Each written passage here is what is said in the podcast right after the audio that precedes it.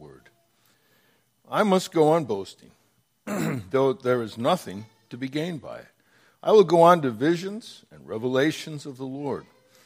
I know a man in Christ who 14 years ago was caught up to the third heaven, whether in the body or out of the body, excuse me, I do not know. God knows. And I know that this man was caught up into paradise, whether in the body or out of the body, I do not know. God knows. And he heard things that cannot be told, which man may not utter. On behalf of this man, I will boast. But on my own behalf, I will not boast, except of my weaknesses. Though if I should wish to boast, I would not be a fool, for I would be speaking the truth. But I refrain from it, so that no one may think more of me than he sees in me or hears from me. So, to keep me from becoming conceited, because of the surpassing greatness of the revelations, a thorn was given to me in the flesh, a messenger of Satan to harass me, to keep me from becoming conceited. Three times I pleaded with the Lord about this, that it should leave me. But he said to me, My grace is sufficient for you, for my power is made perfect in weakness. Therefore, I will boast all the more gladly of my weaknesses, so that the power of Christ may rest upon me. For the sake of Christ, then, I am content with weaknesses, insults, hardships, persecutions, and calamities. For when I am weak, then I am strong. And thus far, reading of God's holy word.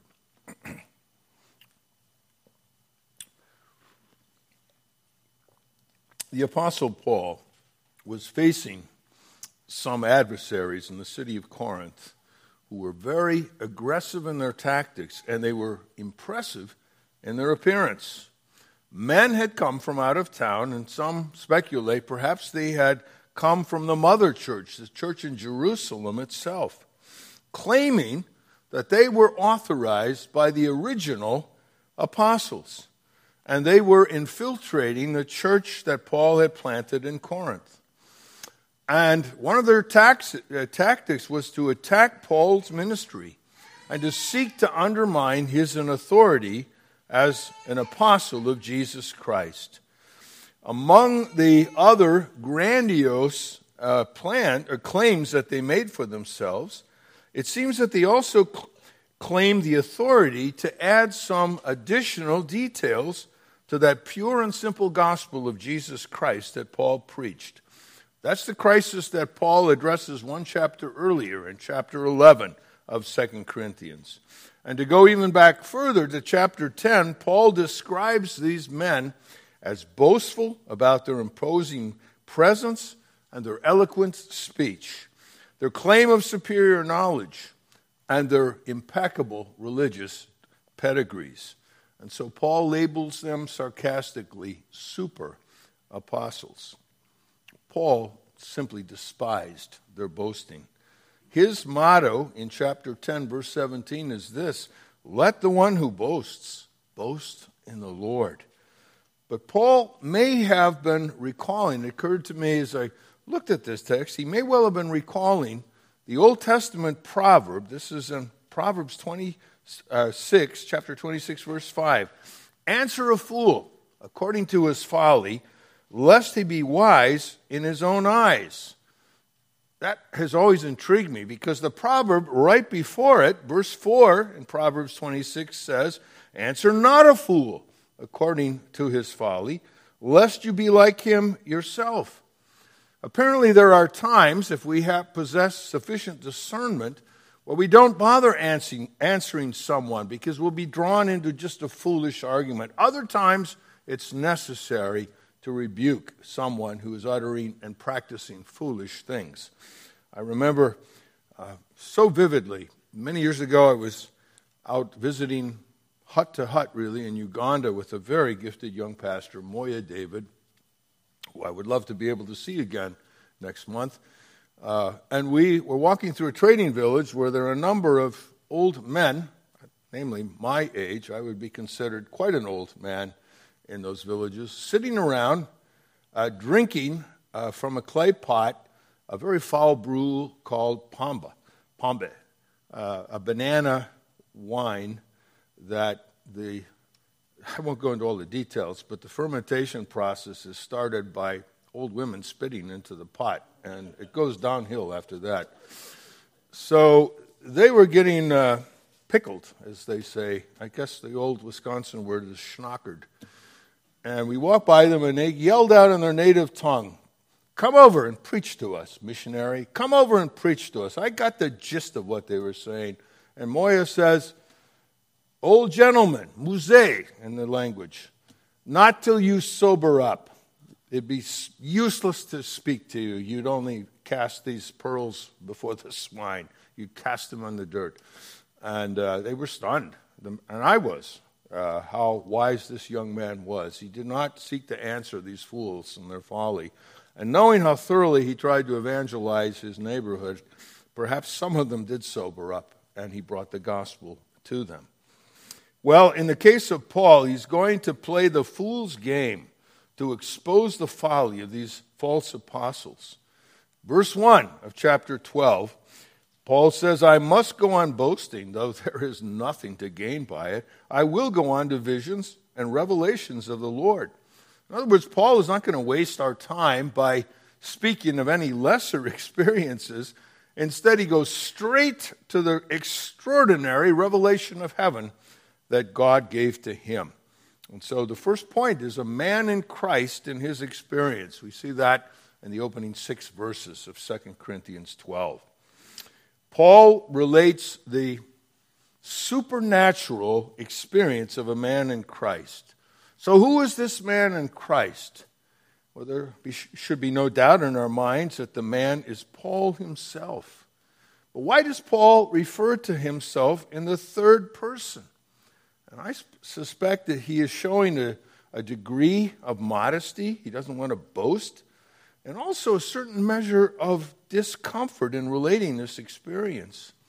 As far as we know, Paul hasn't told anyone about this experience that happened 14 years earlier.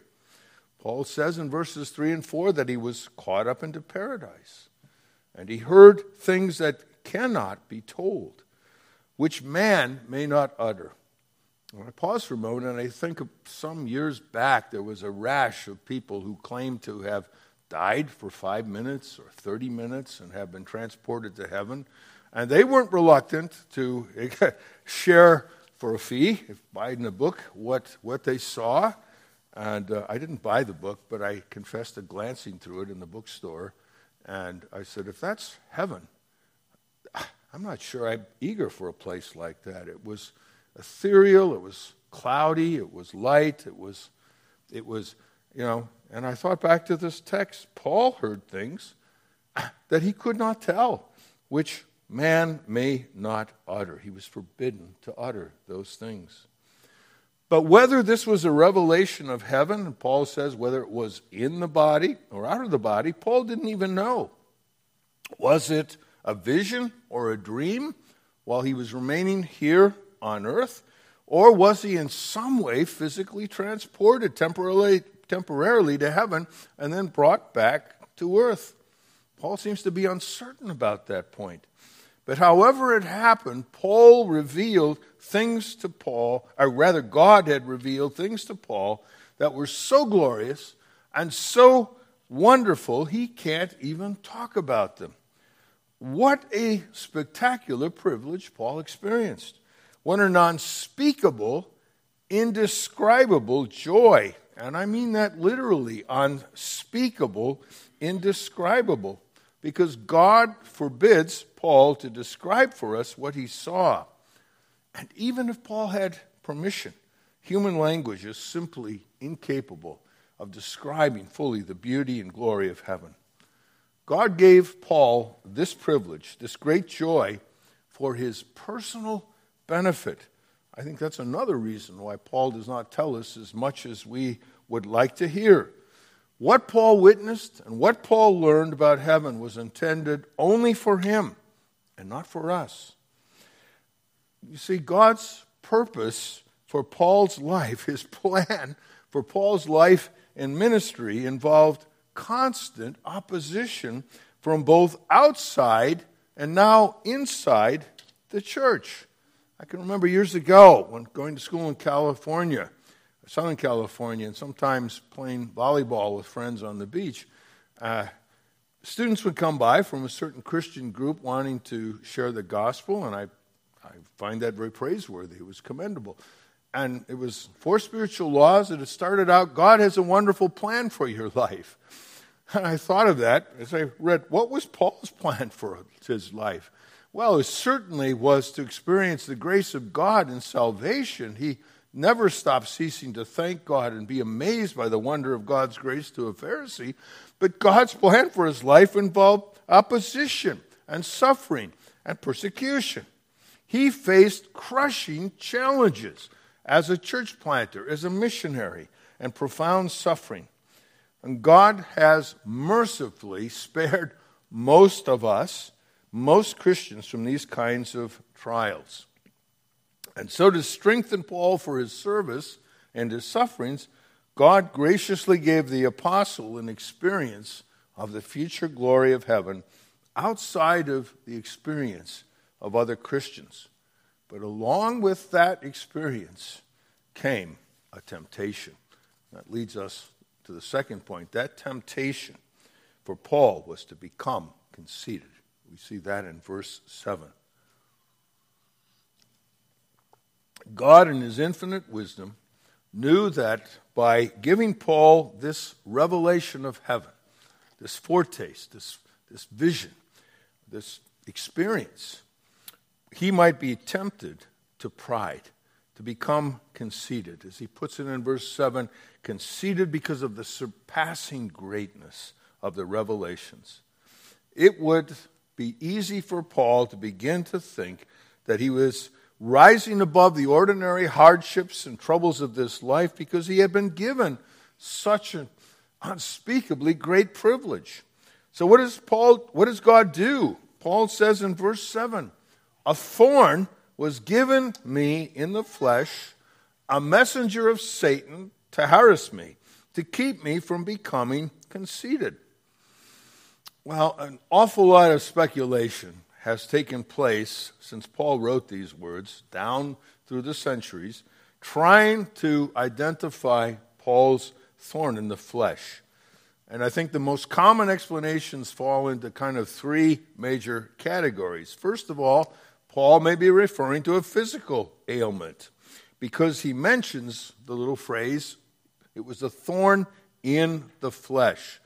And so Bible scholars and Bible readers like us, we have wondered perhaps is it a chronic disease of some kind that caused Paul uh, pain, but even perhaps a measure of embarrassment, recurring attacks of malaria, frequent migraine headaches, perhaps seizures of some kind, or serious eye problems that hampered his ministry, and the list goes on. The second category is some form of demonic harassment and activity behind the hostility and, op- and persecution that was directed against Paul.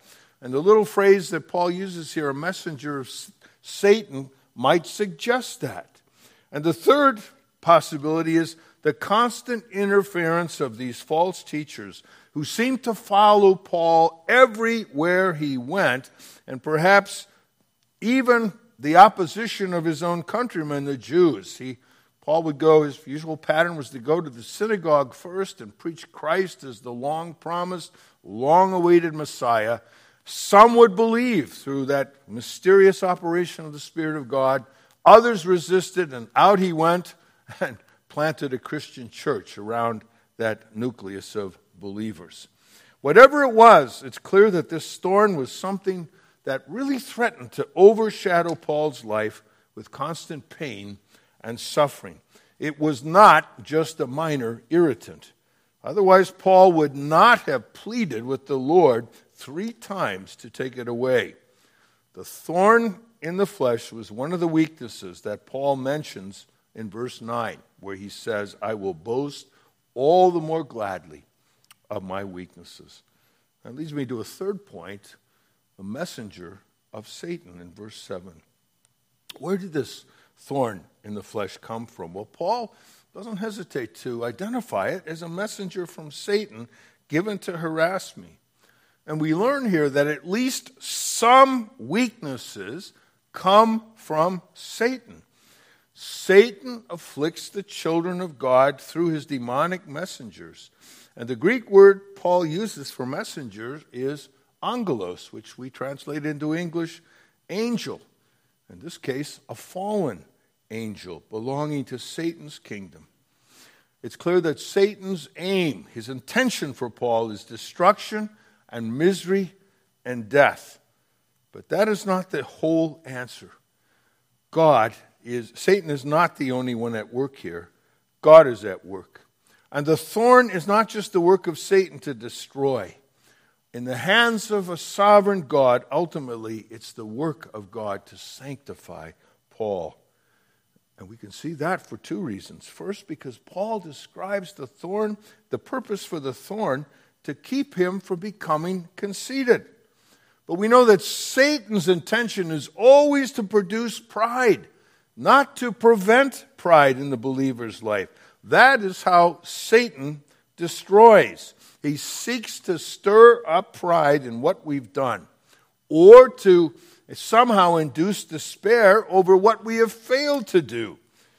Paul's revelations there in paradise, his visions, his experience, made him very vulnerable to pride. And so God is at work here using the hostile intentions of Satan for the purpose of Paul's growth in holiness. God humbles Paul and turns him away from conceit and from pride. So, behind the work of Satan, it was God who appointed the thorn in the flesh given to Paul by a messenger of Satan for his growth in godliness. Just like it was with the Old Testament patriarch Job, God permits Satan to afflict his righteous servant and then in the end turn that affliction for his good purposes. We need to grasp this very simple but profound lesson. Our weaknesses, and there are many, and I can assure you as we age, we become more painfully and acutely aware of them. Our weaknesses, whether the source is the fall into uh, sin that affects the entire human race, or whether they may, may come more directly from Satan himself, they are nevertheless intended by God for our good. And that is why the truth of the doctrine of God's providence should become so precious to the believer in times of affliction and distress. To know that the most holy, wise, powerful God is preserving and governing all his creatures and all of their actions. God is in control of Satan. And Satan can do nothing at all to God's children that God Himself does not design with infinite wisdom and fatherly love for our good. My last point is simply to expand on God's purpose in our weakness. That's point number four. God's purpose is to glorify the grace and power of Christ. And that is in verses 9 through 10. We read here that Paul prayed earnestly three times to the Lord to take away the thorn. He pleaded with the Lord. And the Lord answered Paul's prayer, but not in the way Paul expected. The answer is this My grace is sufficient for you, for my power is made perfect in weakness. What Paul asked for was very simple. He wanted relief, he wanted deliverance from the thorn.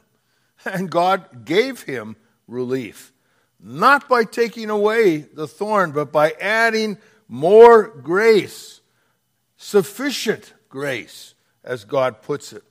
The Lord promised Paul that in the taking away of the thorn, in the distress, rather, caused by this messenger from Satan, Paul would always find a sufficient supply of God's grace to endure this thorn. And Paul learned a lesson. And it was not an easy lesson to learn. It involved pain, and apparently it involved humiliation of some kind of this thorn in his flesh. Paul learned the lesson that his life, as the life of every believer is, is a showcase for the power of Christ.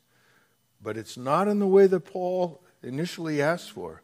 It is not by simply getting rid of all of our weaknesses, but by giving the grace, giving the strength to endure and even to rejoice in our weakness. Paul says in verse 10 For the sake of Christ, then, I am content.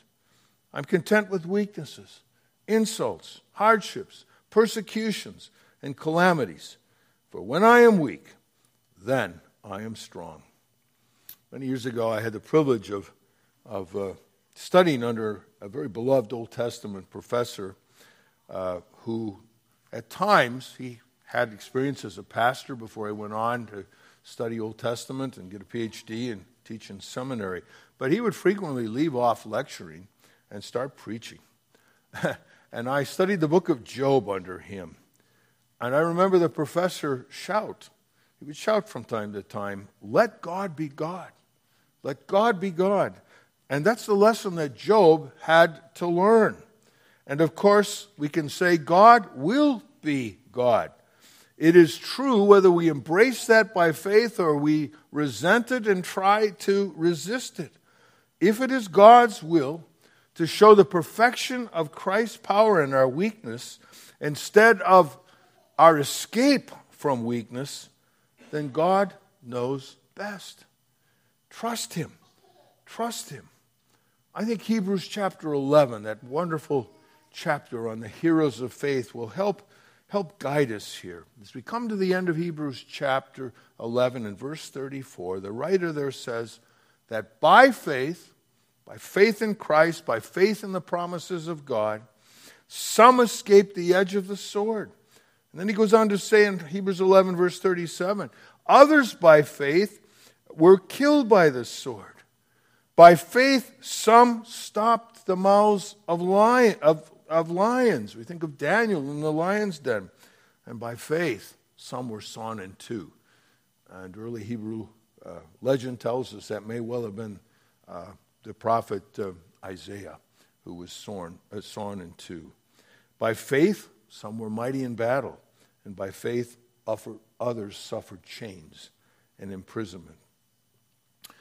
Brothers and sisters, the ultimate purpose of God in our weakness is to glorify the grace and the power that moved Christ to the cross and kept him there until the work of love for his people was finished, until our sins were paid in full.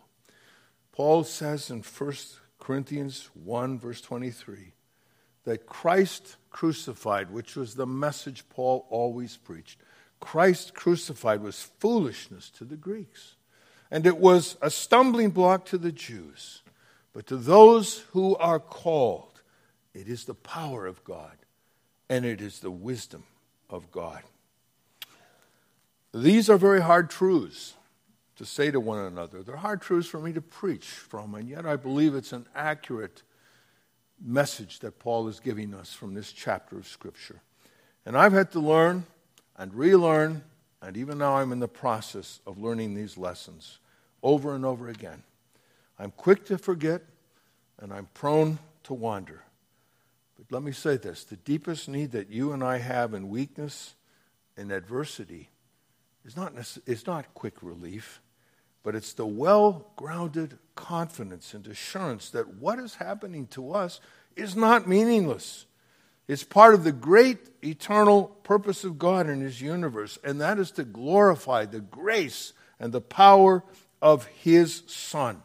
That grace and that power that enabled Christ in apparent weakness and humility to willingly embrace the cross and to secure for us our everlasting salvation.